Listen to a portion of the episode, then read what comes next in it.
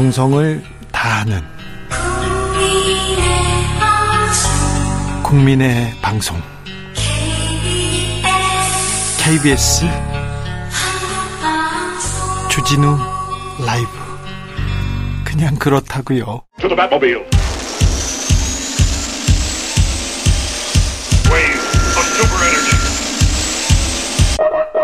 주기자의 1분 한동훈 장관 화제입니다. 한동훈 장관 나오면 기사가 쏟아집니다.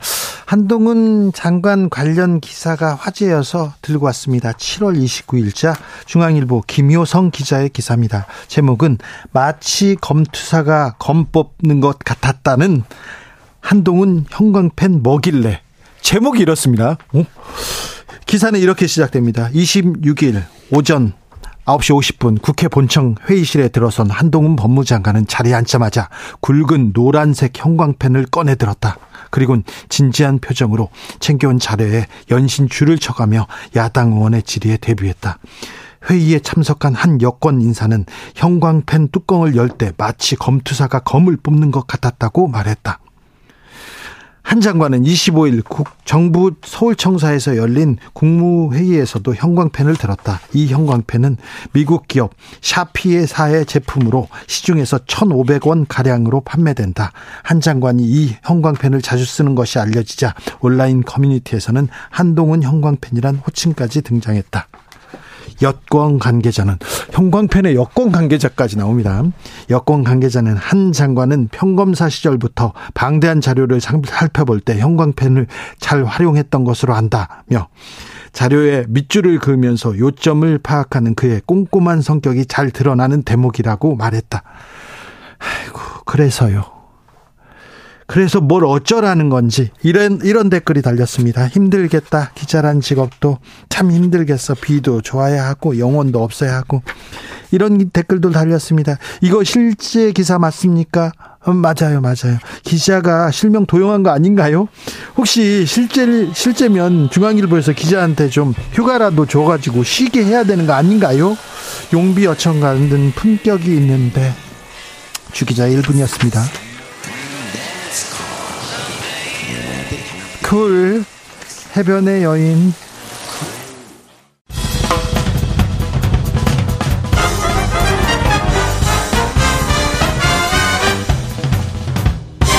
훅 인터뷰 훅 인터뷰 이어가겠습니다. 이동관 방송통신위원장 후보자 지명으로 전국이 다시 들썩입니다. 오늘 청문회를 위해서 첫 출근하면서 언론은 장악될 수도 장악해서도 안 된다 이런 얘기 했는데요.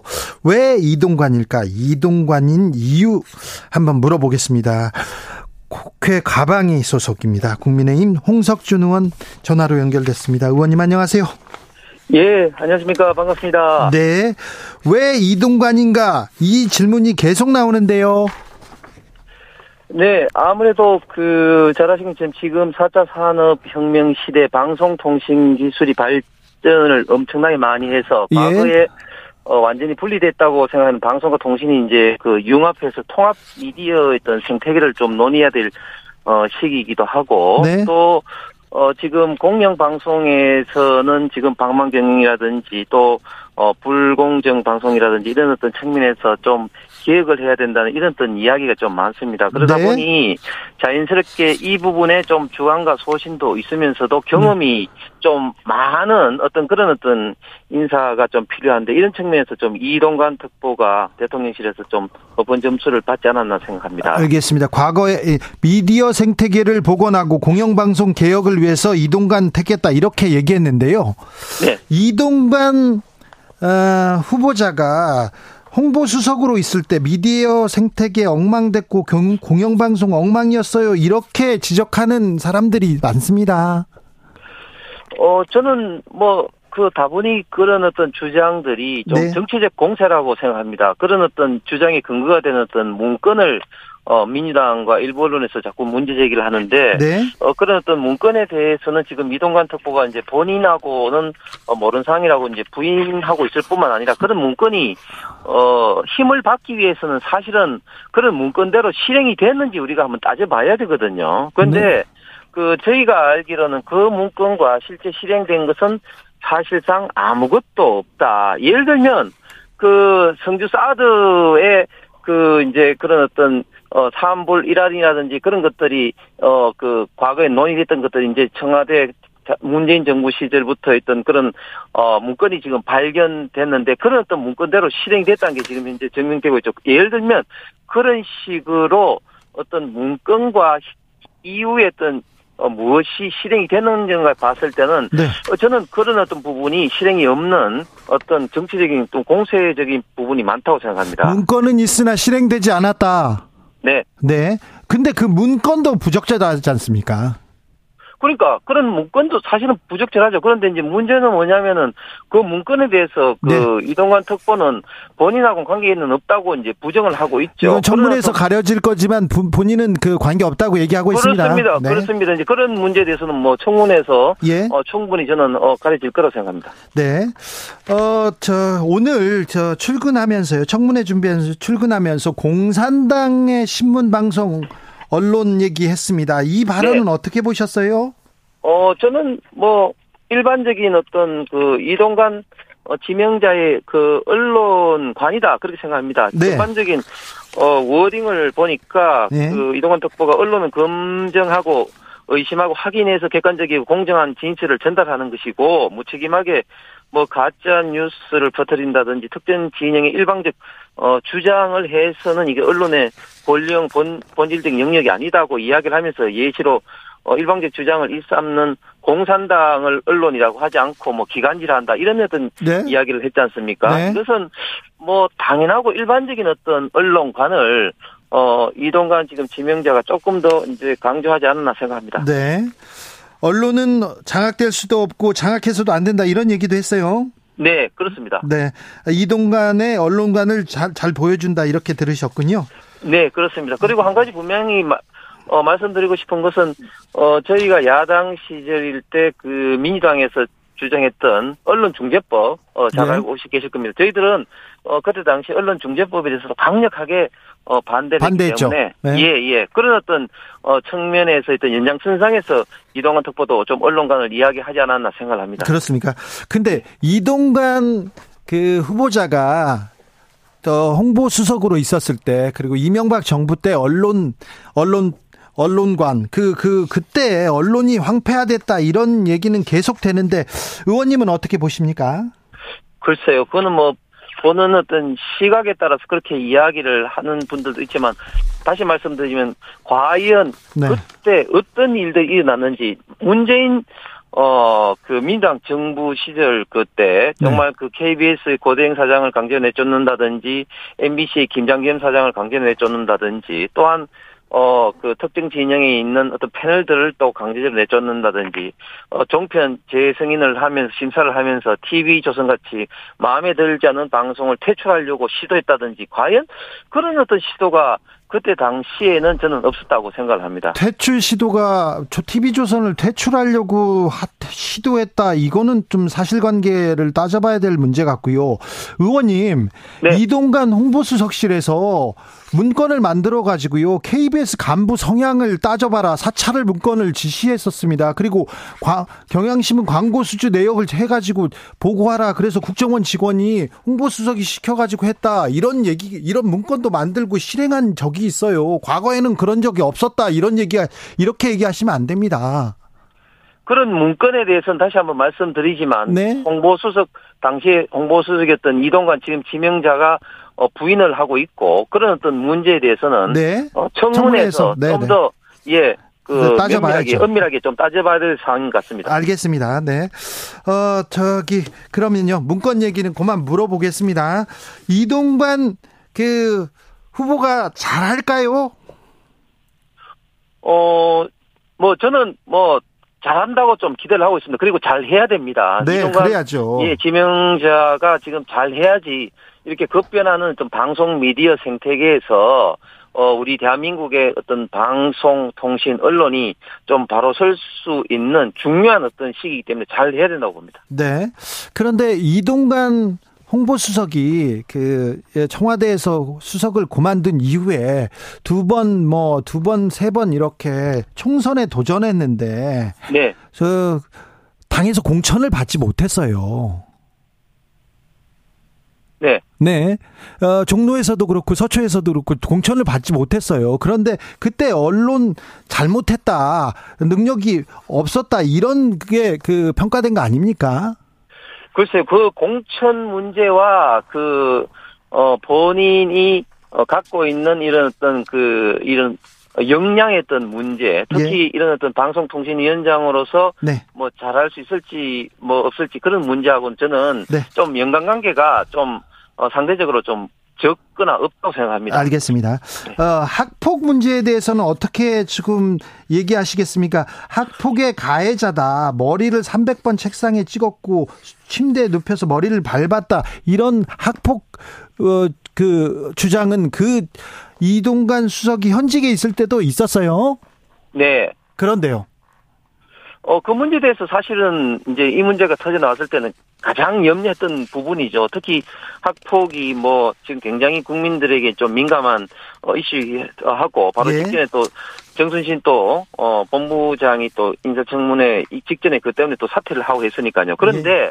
알고 보면 볼수록 이게 어, 일반적 학폭이 아니다. 즉 것처럼 학폭은 네. 일반 어떤 가해에 의해서 그 정신적 물리적인 어떤 어, 충격에 의해서 피해자가 평생에 어떤 어, 많은 어떤 그 충격을 안고 살아가는데 그렇죠. 예 당시에 알고 보니까 어 이제 이 피해자라고 했던 학생들이 그때 당시 싸우고 난 다음에 화해를 했고 네. 그리고 선생님 담임 선생님과 더불어서 어 이동환 특보 그 지명자의 아들이 강제 전학 가는 것을 당시에도 어 반대했다. 그리고 어 그런 것들이 최근에도 언론에 나와서 그런 어 인터뷰도 했지 않습니까? 그런 측면에서 봤을 때는 이거는 일반적인 학폭이 아닌 어 정말 그 성장기에 그냥 그 좀 싸움이었다 이런 어떤 그 지금 어 생각이 좀 들면서 많은 어떤 어 부분에서 그런 이야기를 좀 하고 있고 특히 또 방금 말씀하신 어른 어, 진술 부분 뭐, 뭐 네네. 300대를 때렸다든 이런 부분에 대해서는 그 당사자의 그 서명이 없습니다. 그렇기 때문에 이 진술서가 맞느냐 안 맞느냐 그리고 이 진술서가 원본도 아니고 사본이 어 그 담임 선생님이라든지 또 상담 선생님도 아니고 2015년에 제3자 선생님에서 나왔기 때문에 진술서도 어 신뢰성이 없다고 지금 이동환 특보가 지금 주장을 하고 있죠. 그래서 이 문제는 네. 저는 어 그 의심스러운 사항은 저는 청문회에서 좀 더 면밀하게 따져 봐야 되겠지만 그러나 일반적인 학폭은 아니다 그런 생각이 듭니다. 일반적인 학폭은 아니다. 청문회에서 더 따져봐야 되겠다. 학폭위가 열리지 않은 것도 청문회에서 따져보면 되겠죠? 네, 알겠습니다. 아, 제가 그 질문지에 없는 질문을 이렇게 하- 하는데도 의원님이 이렇게 대답을 잘해 주셔가지고요. 네. 감사합니다. 자, 국민의힘 얘기 조금만 해볼게요. 국민의힘은 지금은 뭐, 뭐 대표도 휴가 가고 휴가철입니까? 예, 지금 뭐 대통령도 가셨고 지금 네. 여야 여야 의원들 다, 대부분이 예, 다 예, 그렇습니다. 자, 국민의힘은 왜 이렇게 신뢰받지 못하는지 민주당도 민주당 의원 뭐 나오면 그 얘기부터 물어봅니다. 자, 국민의힘이 국민들한테 사랑받지는 못하고 있는 것 같아요. 신뢰받지 못하는 이유가 뭔 것 같아요? 근데 그 지금 어 진행자가 그렇게 좀 뭐 말씀하신 근거는 또 뭔가요? 아니요, 제가 어제 정청래 네. 의원이 그 민주당 의원이 왔을 때 민주당이 왜 이렇게 인기 없고 신뢰받지 못하는지 물어봤습니다. 네. 자, 국민의힘한테 국민의힘도 그렇게 막 사랑받는다, 신뢰받는다고 이렇게 얘기할 수는 없잖아요. 네, 네. 네, 네. 뭐 저희들도 잘한 부분이 있지만 부족한 부분도 이 많이 있죠. 네. 일단 어 제가 생각할 때는 지금 집권 여당으로서 네. 어 대한민국의 어떤 미래를 확실하게 좀 비전을 제시한다든지 네. 현재 어 많은 국민들이 뭐 이런저런 문제로 좀 경제적으로 좀 사회적으로 어려움을 지금 느끼고 있는데 네. 이런 어 문제에 대해서 예. 좀 명확한 해결책이라든지 갈등을 해결하는 이런 모습들이 네. 좀더 어, 국민들한테 좀 와닿는 부분이 좀 부족하지 않나 저는 그렇게 개인적으로 생각합니다. 그렇습니다. 국민들이 지금 정치권을 못 믿어합니다. 여도 야도 다 어, 신뢰하지 않습니다. 특별히 여당이기 때문에 더 책임이 있고 더 열심히 네, 더잘 해주셔야. 됩니다. 그렇습니다. 네네. 어, 대구가 이렇게 지역구시죠? 네. 그 홍준표 시장이 최근에 글 올리시는 셨는데 당내 네. 징계 받았는데 대구 시민들은 이, 이 부분 어떻게 봅니까? 어 이런 어떤 부분에 대해서 조금 의견이 좀 갈리는 것 같습니다. 좀 네. 징계가 과하다는 어, 측면도 있고 그리고 또 타당한 어떤 측면이 있다는 의견이 좀 갈리는 것 같은데 네. 어 제가 봤을 때는 홍준표 시장이 이번에 징계를 이제 당권 정지를 이렇게 받은 것은 골프를 친 것도 친 거지만 네. 어, 기자들한테 그 해명하는 과정에서 네. 좀 어, 대구는, 어, 이런 물난리 수혜가 없기 때문에 그 공무원이 그, 그, 그 주일, 휴일에 골프 치는 게 뭐가 잘못됐느냐, 이렇게 해명을 하셨는데, 그런 해명이 국민의 좀 공감대를 얻지 못한 측면이 저는 어, 크다고 맞아요. 국민의 생각합니다. 상식은 조금, 조금 상식에 어긋났어요. 그 부분이. 네, 그렇습니다. 네네. 네네. 그, 근데 홍준표 시장이, 음, 나를 자법 취급해, 취급해가지고 위감이다. 나를 내치고 총선 괜찮을까? 그러면서 유승민은 안고 가라. 이렇게 얘기했습니다. 이, 이준석, 유승민. 유승민 의원도 대구의 대표적인 정치인 아닙니까? 그렇습니다. 네네. 이 부분은 어떻게 보세요? 어, 그는 이제 어, 홍준표 시장이 그 오랜 갈록의 정치인으로서 지금 당 대표도 두 번 하시고 네. 오선 의원의 또그 대선 후보도 이제 두번 하시면서 어 이런 어떤 총선에는 이제 진영 간의 어떤 대결로서 어 최대한 어떤 그 많은 어떤 사람들을 포용하면서 이제 그 총선을 치러야 된다. 이런 어떤 일반적인 어떤 그런 어떤 이야기를 이제 하신 거죠. 그래서 어 저는 개인적으로 이준석, 유승민 의원도 어, 참 소중한 자원인데 너무 재해근하는 행동들이 그리고 말이 민주당보다 더 많은 좀 비판을 하시는데 이런 네. 어떤 측면만 없다면 충분히 같이 가야 된다고 생각은 하지만 그러나 최근에 좀 어, 발언들로 봐서는 어, 좀 같이 가기도 상당히 좀 힘들겠다 이런 좀 생각도 듭니다. 아 그렇습니까? 네. 네. 저 홍준표 시장에 대한 징계는 뭐 적절하다고 보십니까? 예, 뭐 저는 개인적으로 뭐 홍준표 그 시장으로서는 불만은 뭐 있으시겠지만 네. 어 당의 어떤 어떤 윤리적 어떤 이미지를 좀 강화하는 어떤 의미에서는 좀 적절하다 봅니다. 민주당과는 완전히 대비돼 있죠. 사실 당기정 어 뭐 시장이라든지 또 민주당 의원들 중에서 또어 수혜가 낮은 이후에도 또 물난리 나는 이후에도 또 그 해외 나갔는데도 아무런 조치를 취하고 있지 않은 데 비해서는 저희 당이 좀 이런 부분에 대해서 좀 아프지만 홍준표 시장을 징계한 것은 좀 적절하다고 생각합니다. 그렇습니까? 민주당 혁신위원장 최근에 설화 논란이 네. 있었습니다. 네. 저기 미래가 짧은 분들 이런 얘기 했는데요. 이 네. 부분은 네. 어떻게 보셨어요? 야, 저는 진짜 깜짝 놀랐습니다. 그 이름도 참 어 좀 그 어려운데 그 속칭 이제 여명 비례 투표제라는 거 아닙니까? 그래서 결국 이제 앞으로 남은 어떤 수명에 따른 어떤 어떤 표 가치를 이제 해야 된다 이러는 건데 완전히 대한민국 헌법의 1인 1표제의 있던 건강과 또 노인 폄하의 완전히 어 끝판왕이다 이렇게 좀 생각을 하면서 또 뭐 오늘 보니까 양희원영 의원도 완전히 맞장구를 치면서 그 지금 이 노인들은 미래에 없으실 분이라고 이렇게 하는데 이런 어떤 발언들이 네. 그 정, 정치인 이전에 어떻게 어떤 그 한 개인으로서 이렇게 나올 수 있는 발언인지 음. 특히 지금 그 김영경 혁신위원장이 들어오시고 난 다음에 어 처음에 뭐 돈 봉투는 검찰 조작이라는 등 또 코로나 대학생 어떤 학업이 낮다는 등 이렇게 해서 많은 어떤 설화를 좀 일으켰고 또 당내에서도 김영투표라든지 이낙연을 이낙연 어떤 전 총리를 일방적으로 조금 뭐 분열은 혁신 대상이라 비판을 하면서 당내에서도 사실은 많이 좀 비판을 받고 있는데 네. 결국은 김은경 혁신위원장의 이러한 어떤 어 많은 어떤 문제점들은 민주당과 특히 이재명 대표에게 다 부담이 기결되리라고 생각을 합니다. 알겠습니다. 아, 제가 오늘 거의 질문지에 없는 질문만 했는데 말씀해 주셔서 감사하고요. 언론 지형에 지각 변동이 있을 거라는 어, 우려도 있는데 어, 그 국민의힘에서 생각하는 공영방송의 길 이런 부분에 대해서 다음번에는 스튜디오에서 한번 모셔서 얘기 듣겠습니다. 말씀 감사합니다. 네, 감사합니다. 국민의힘 홍석준 의원이었습니다. 정치 피로, 사건 사고로 인한 피로, 고달픈 일상에서 오는 피로. 오늘 시사하셨습니까? 경험해 보세요. 들은 날과 안 들은 날의 차이. 여러분의 피로를 날려줄 저녁 한 끼 시사. 추진우 라이브.